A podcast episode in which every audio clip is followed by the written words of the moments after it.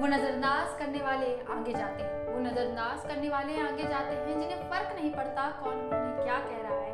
वो नजरअंदाज करने वाले आगे जाते हैं। नमस्कार, मैं पुजारी लेकर आई कुछ नया कुछ खास। जब जाओगे तुम विजय पाने, जब जाओगे तुम विजय पाने, आसान नहीं होगी राह, लेकिन आगे चलना होगा, करना होगा, कुछ परेशानियों को नजरअंदाज आगे तुम्हें बढ़ना होगा।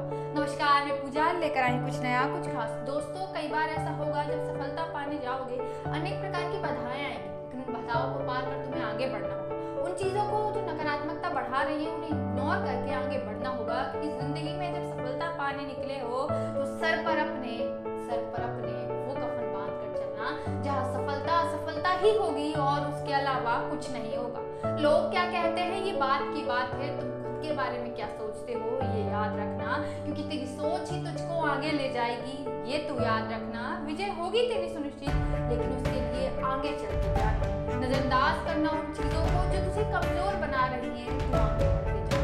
विजय होगी तेरी सुनिश्चित।